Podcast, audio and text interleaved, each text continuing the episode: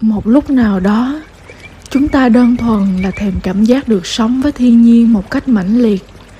Không có thiết bị điện, chẳng còn có tiếng xè xè của dòng điện chạy. Không có những đồ cơ động, chẳng nghe tiếng còi xe in ỏi hay tiếng tích tắc của từng khắc kim. Chẳng còn âm thanh của những bản nhạc được phát ra từ máy móc. Không có điện thoại thông minh để người ta cứ mãi chú ý vào cái màn hình bị phân tâm bởi những cuộc gọi, những tin nhắn đột ngột.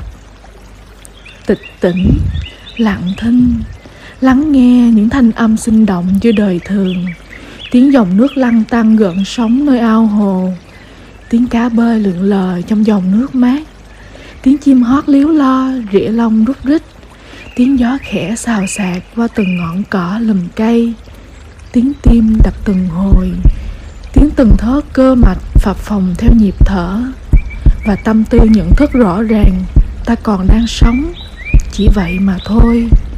Những thứ khác đều không còn quan trọng nữa.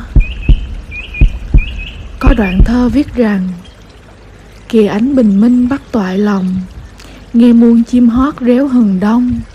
Đã lâu quen thú ngày say ngủ, quên tiếng ngày vui chốn tịch không.